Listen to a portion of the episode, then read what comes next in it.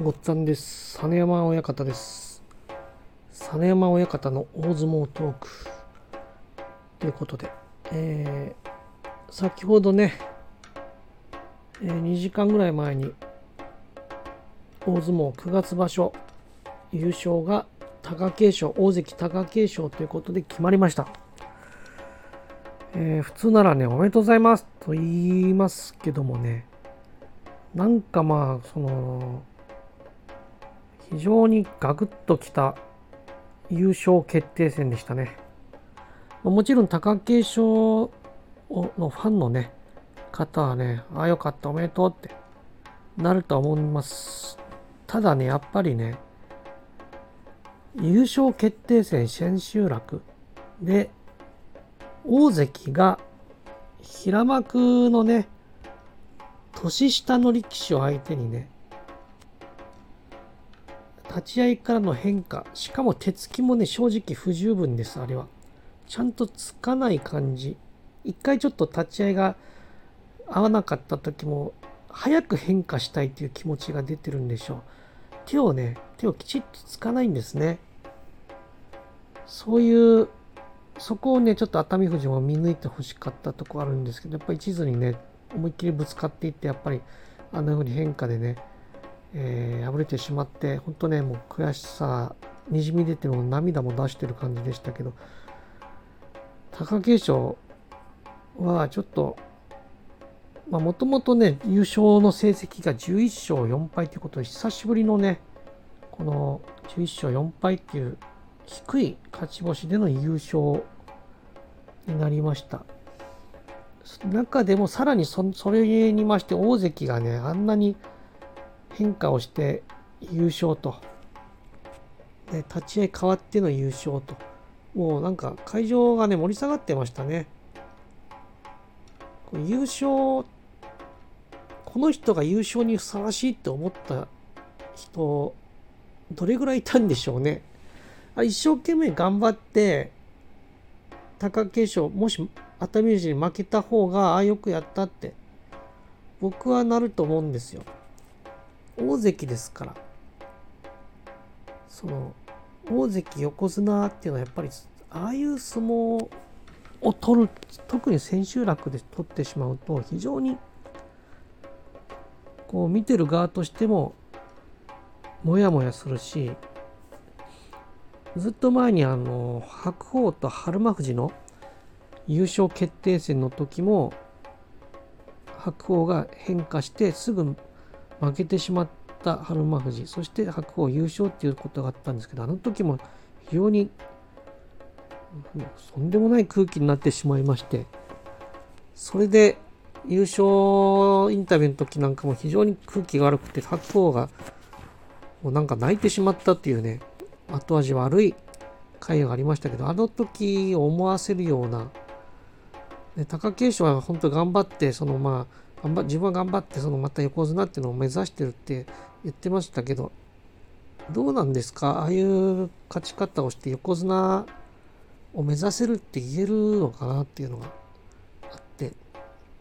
非常になんかこう、すっきりしない、最後の最後でまたガクッと盛り下がってしまったんですね。なんかいつもなら最後のあの神送りの儀式まできちっと見るんですけど今回はもうねもう途中で見るのやめてしまいました。それぐらいなんか本当にああいう締めくくり場所の最後の最後でああいうことをするっていうのはねちょっとどうかなと思います。あの大相撲はなかなかねこのスポーツとスポーツだけどまたちょっとスポーツと違う要素があるっていうかねやっぱ難しいですよね。その例えば日本野球日本シリーズであのワイルド相手のワイルドピッチでサヨナラ勝ちしたらみんなそれはとかもしくは牽制牽制球でアウトとか4番バッターがこれから打つぞって時に牽制球で試合終了とかもしくは逆にワイルドピッチでサヨナラのランナー帰ってきて終わりで日本一になりましたってなった時にまあ、それはそれでそのファンの方はすごくやったーって喜べると思うんですよ。野球とかの場合は、スポーツは。ただこの大相撲に関しては、例えば横綱が、大関が最後の変化で自分より格下の相手は変化で勝ちましたとか、なんか立ち合いでなんかこうずれちょっとなんか呼吸ずらしたりして勝ちましたとかなんかそういう小細工で勝った時ってわーってなるならないんです。そこがやっぱりその相撲とかと野球とかの違いというか。うん。まあある意味伝統的なところもありますのでね。そこがその貴景勝とか近頃のその大関とか分かってるのかなっていうのがあって。そこがすごくモヤモヤしたんですね。で、あの、こう成績見ていくと、熱海富士は本当よく頑張ったんですけど、やっぱ大関陣が 貴景勝が一番いい成績11勝4敗ということで、それ以外霧島9勝6敗、豊昇龍今日やっと勝って8勝7敗ということですよね。その、まあ豊昇龍今日気合入ってましたけども、ああいう相撲をもっと早く見たかったですよね。なんていうのかな、その、まあ前々から言ってるんですけど、大関になってから失速する力士が本当に近頃多くて、関脇までの勢いはどこに行ったのかなっていうのが、をよく感じるんですけど、そのなんでかなといろいろ考えてみたんですけど、あのー、まあこれは個人的な私のいあの意見あくまでも個人的な意見なんですがその今から20そうです25年ぐらい前からあたりからその大関の昇進ラインが3場所33勝っていうのを結構表向きに言うようになってきてるんですよ。90年代の終わりぐらいから。それまであんまりこう明確にこうビシッとした基準がそこまでなくてまあ、大関に、まあ、これならっていう感じで、まあ、推挙されてなっていくという感じだったんですけど、今なんか目安として3場所33勝というのがよく言われますよね。まあ、実際そうなってきてるのかなと思いますけど、その基準がやはりこういった形を生み出してるんじゃないかなと僕はあの感じました。どういうことかっていうと、やっぱりその33勝達成するんだっていう気持ちでもうとにかく関脇までは頑張ります。で、達成したっていう分かりやすい基準がありますよね。この分かりやすい基準を達成したんだっていうところでもうやりきった感が出てしまってるんじゃないかなと思います。また3場所33勝しなきゃいけないんだっていうことによりその内容より数字にこだわって立ち合い変化したりとかそういう大関にふさわしくない相撲。小細工で勝って。で結局実力じゃなくて小細工で33勝積み重ねて大関になってるからまあプレッシャーだけやりきった感プレッシャーだけじゃなくて実力も本当は伴ってないと。大関らしい相撲ができない。そんなに抜きん出て強くない。形に数字にこだわるがあまりに。だからやはりただの単純な数字では勝ち星の数字ではなく内容っていうのをもっともっと重視すべきだと思います。僕は3場所33勝でなくても3場所33勝で変化とかそういう小細工で勝ち勝ち勝っていくよりも自分の形で勝つ相撲3場所30勝であっても自分の形で逃げずにしっかりした自分の型での相撲で勝った力士の方を大関にすべきだと僕は思います。数字にこだわるがあまりにこうなっていくしこれが大関とか横綱になっても多分そうなる大関の地位を、責任があると言いながらも勝ち星の方に重視して内容が伴わない格した相手に立ち合い変化したりとか、引き技ばかりを使うと。そういう相撲が多いような気がしますし、あとこれはもうずっと前、この最近になってずっと言われてるんですけど、立ち合いが、立ち合いが合わないのがあまりに多いです。これも、やっぱりその立ち合いでなんとかその、自分がちょっとでも優位に立とうっていう気持ちとかで、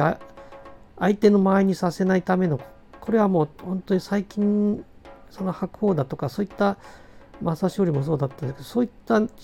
力士たちがよく使うようになっていってからじゃないかなと僕は思ってるんですけど、その、立ち合いが、呼吸を合わせようとしない。だから立ち合いが、立ち合いが不成立っていうのは非常に多いんですね。これは、ずっと前なら、下の審判団がものすごく怖かったので、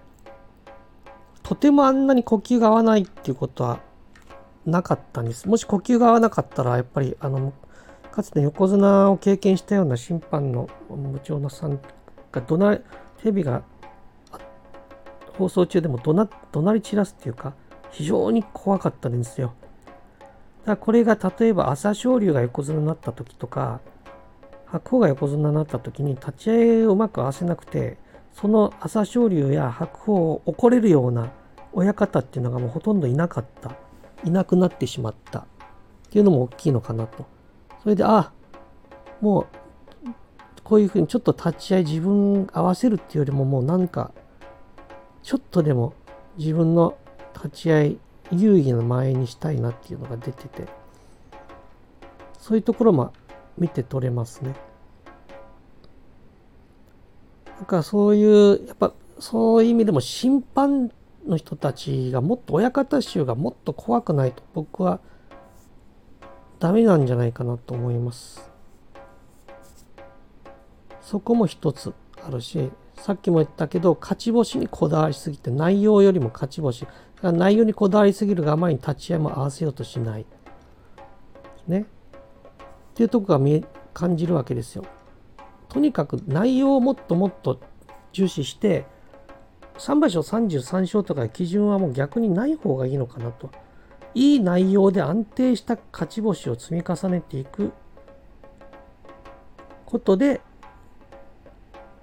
ある時大関にあの推薦される。もしくは横綱に推薦される。さらにその上に大関よりもっと素晴らしい成績を残すと横綱に推薦される。だから3場所頑張ったって半年間頑張ろうじゃなくて、いつでも大関になれるようにモチベーション保ってるようにした方がより良い内容の相撲を継続できるかなと。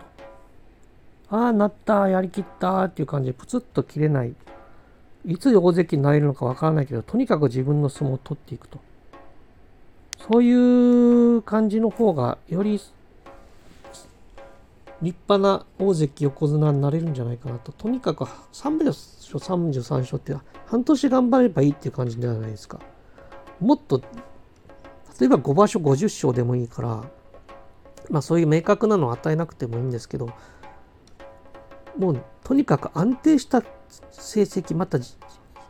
大関相撲っていうか、そういう相撲を取ってる人を、これならと任せられるって。ここで大関に推薦するっていう形がいいと思います。まあ、実際も以前はその今よりも緩い基準で大関横綱になった人もいるし逆に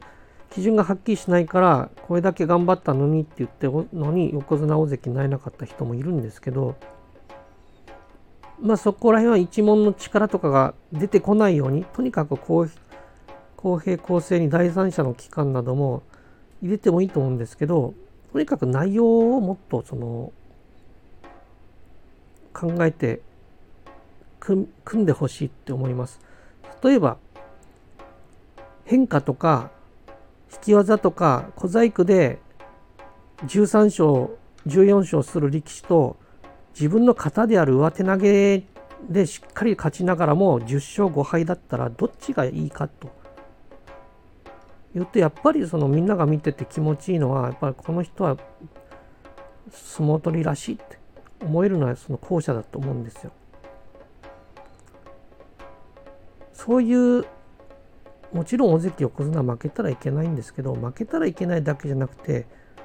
格下相手に逃げるような相撲を取らないようなその力士？をそのこれから誕生させていくべきだと思います。結局変化したものが勝って祝福されるっていうの熱海富士は本当に最後一生懸命頑張りましたけどそれでやっぱ敗者になってしまってもちろん勝負ですからルールルールでルールですからねこれは、まあ、勝ち負け。熱海富士は負けですけどでもやっぱり見てる側としてはどっちが一生どっちが本当にその相撲取りらしいことを相撲取りらしいかと。言ったら格格上にドンって一生懸命ぶつかっていった熱海富士の方を僕は評価したいし優勝っていうのは優れた勝ちじゃないですか。果たして千秋楽にああいう変化をしたのが優れた勝ちっていう意味での優勝かというとそう僕はそうとは思わなかったんですよ。もちろん貴景勝もね体万全じゃないかもしれないのでまあねそれは本人にしかわからないとこあると思いますけどでも今まであんなにすごいぶつかったりしてね。すごい相撲一つ前の大栄翔との戦いだってあんなにぶつかったじゃないですか。だからやれるはずなんです。そこをそのその大関横綱っていうのはしっかりとそのさすが大関さすが横綱って思われるような相撲じゃないと僕はちょっと何のためのその伝達式なのかなと思います。関脇までは数字でいいと思うんですよ、僕は数字で。数字で上げ下げいいと思いますけど、大関横綱っていうのは伝達式までやってるんですから、数字だけじゃないと思うんです、僕は。なただ勝てばいいってもんじゃないんですから、ああいう相撲でなんとか勝ちましたよじゃないないと思うし、それで勝てなかったら自分の実力が足りないということなんじゃないでしょうか。大関にふさわしくないということなんじゃないでしょうか。豊昇龍も本当に今回ギリギリだったんですけど、僕は最初は豊昇龍はもうあっという間に横綱に駆け上がっていくんじゃないかなと思ってました。あの、先場所までは。でもやっぱり、まだその実力は、その実力じゃないっていうのがまあ、大関初めての場所なので、いろいろとあったんでしょうけど、まだもうちょっとかかるのかなと感じました。近頃はその、関脇以上大関未満っていう感じなんですね、今の大関って。関脇より上行ってるんですけど、本来の大関まで行ってないんじゃないかなと、この相撲の内容からして。だから本当の大関じゃない気がします。関脇以上大関未満ですね。もう一つ番付作ってほしいですね、何か。そうするとちょうどそこにちょうどいい感じになるんじゃないでしょうかね。本当にもうなんか今日の千秋楽はみんなすごく期待してたと思うんですよ。でもやっぱりああいうね大関がああいうことをするとねこれから大相撲大丈夫なのかなって一瞬思ってしまいますね。だからこれから上がってくる力士たちは熱海富士は今日本当悔しかったと思いますけど、ああいう風な、自分が上に上がった時は絶対ああいう風な相撲を取らないでほしいですね。そう思いました。はい。まあちょっとね、もう本当は明日取ろうと思ったんですけども、どうしても言いたかったんでね、今言いましたけどもね。とにかくその立ち合いも不成立が多いし、大関がそれらしい相撲をしないか数字にこだわりすぎてる。これ3場所33勝って言い過ぎなんですよ。やっぱ内容だと思いますよ。うん。まあ、そのね、いろんな理由があるけど、3場所33勝って言い始めてから、なんか大関もなんかね、どうなのかなっていう感じですから、特に最近ね、特にそういうとこあるんで、数字よりも内容です。そこをもっともっと重視してほしい。関脇まではまあ数字でいいと思うんですけど。ということですね。まあ、あの、あとは、まあ、ざっとね、本当に北西方も頑張ったし、高安もあとちょっといつも最後ね、いつも最後の、最後もう、あと一歩ってもう優勝に手がかかったとこでバタンって倒れる。また今回もね、本当にこれもね、残念だったんですけどね、高安もいつか優勝してくれと思うんですけど、本当に今日今回もね、やっぱりね、こういう終わり方でね、まあ、ある意味高安らしいなと思いましたけども。はい。で、まあ今回はその幕内が下の回がかなり負け越してる力士が多いので、あと重量の上位が勝ち越し、大が結構勝ち越し力士が多いので、来場所は結構入れ替えが大きいでしょうね、これは。大きく入れ替わるでしょう。今日の一山本と大野里決定戦見たかったんですけどもね、一山本の方がやっぱり15日間取り続けるっていう、経験豊富だったような気もします。小野里ね、来場所は入幕目指して頑張ってほしいですね。はい。とにかく11勝4敗ということでね、あのもう少し今度は高いレベルでの優勝来場所見れたらいいなと思います。で、あの、平幕優勝っていうのをもう、まあ、たまにはいいんですけど、できれば、平幕が優勝するときも、大関横綱とかも星を落としすぎずにいい状態で、まあ、2敗ぐらいで残った上で平幕もそれぐらいの力士がいてそれで平幕が勝って平幕優勝ならあのすごくいいと思うんですけど上位が総崩れの中で平幕がポンと出てきての平幕優勝っていうのはちょっともういいかなっていう感じもするので、まあ、本当に一重に大関横綱がもっとね強くあってほしいです。今本当にそれがよくわかんない状態になってるんで、しかも球場も多いし、誰が優勝するかわかんないっていうのは、本当、まあ、正直一番の原因はそこですよね。大関横綱がドンとしてないって。だからやっぱり大関になりたいがためになんとか33勝積み上げてきた結果なのかなっていうのも一つありますよ。もう関脇以下が全くやっぱりもう歯が立たないなって思えるような大関横綱じゃないと思ってるんで今は。そこをあの期待したいし大関も貴景勝は優勝した次の場所は結構悪いことが多いんでそこもまたあの当に本当に綱を目指すんだったらいい内容でさらに2場所、3場所っていうふうに優勝もしくはそういうに準ずる形成績を残していってもらいたいなと思ってます。はい。